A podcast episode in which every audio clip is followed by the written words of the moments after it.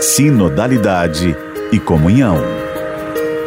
Olá, querido irmão, querida irmã, ouvinte do Sistema Aparecida. Aqui é o Padre Vanderlei, missionário redentorista, convidando você a refletir neste momento a sinodalidade em nossa caminhada da igreja. No programa de hoje, nós vamos falar sobre a sinodalidade e esse convite a uma renovada presença da igreja no mundo.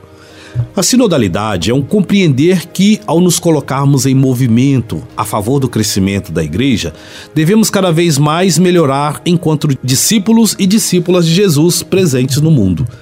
Nos primórdios da história da igreja, nós vemos que, diante dos desafios, lá no início da igreja, a comunidade primeira se constitui em assembleia de ouvintes. Essa é uma característica muito interessante. Primeiro se reúne para rezar, ouvir o Senhor. Já desde o nascimento da igreja Pentecostes, os discípulos ficam reunidos esperando que venha do alto a inspiração que Jesus prometera. Então, a partir desta reunião e desse insuflar do Espírito, é que eles saem e anunciam aquilo que o Senhor quer anunciar, de maneira que os ouvintes escutem em sua própria língua. Essa dinâmica é que vai fazer com que nós compreendamos ah, essa, esse convite a uma renovada presença da igreja no mundo.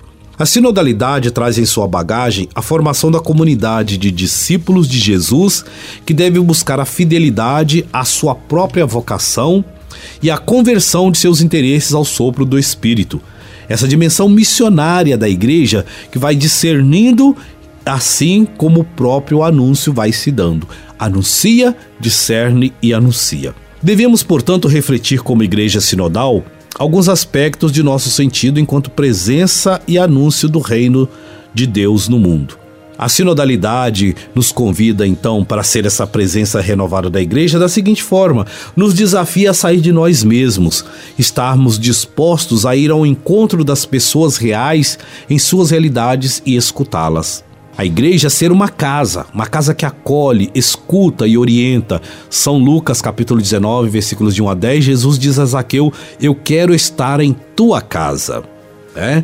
É, a sinodalidade nos convida também a entender que a fonte de nossa espiritualidade é pascal, isto é, sair de si, ir até o outro para anunciar e assim servirmos a Jesus. Qual é o grande a grande novidade do anúncio pascal?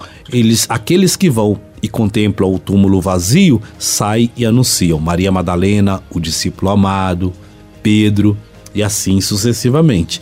A sinodalidade nos convida a um caminhar juntos. Né? O caminhar juntos é o sentido de nossa expressão de fé. A igreja vai se tornar então uma fonte de compreensão da palavra na medida em que ela caminha no rumo à unidade. Né?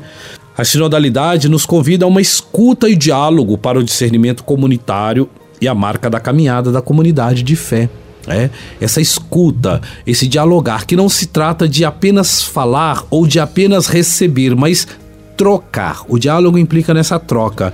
Nós anunciamos aquilo que experimentamos e colhemos aquilo que o Espírito provoca dentro do que nós anunciamos. Olha que interessante isso, né?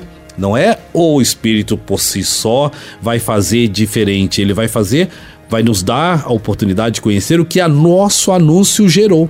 Essa que é a grande questão da escuta sinodal. O que nosso anúncio tem gerado? É, o diálogo, portanto, é uma experiência corajosa. Escutar o Espírito, escutar o sopro do Espírito, escutar nem sempre aquilo que nós queremos ouvir, né? É, nesse diálogo, devemos estar atentos ao que o Espírito nos diz, a fim de nos tornarmos portadores da mensagem da Boa Nova. Se ouvimos, se deixamos nos tocar, se deixamos nos conduzir, Ele vai nos dar a graça de anunciar a boa notícia de Jesus. A sinodalidade, portanto, como presença, um convite a uma renovada presença da igreja no mundo, ela deve nos levar a compreender que é necessária uma evangelização que ilumine os novos modos de relacionar-nos com Deus, com os outros, com o ambiente, suscitando a vivência dos valores fundamentais da fé. Inspirados na compreensão do Concílio Vaticano II, que nos lembra que vivemos definitivamente num mundo globalizado e que a postura dos cristãos nesse mundo tem por base a necessidade de abertura ao diálogo a partir do olhar, da razão e da fé. Né?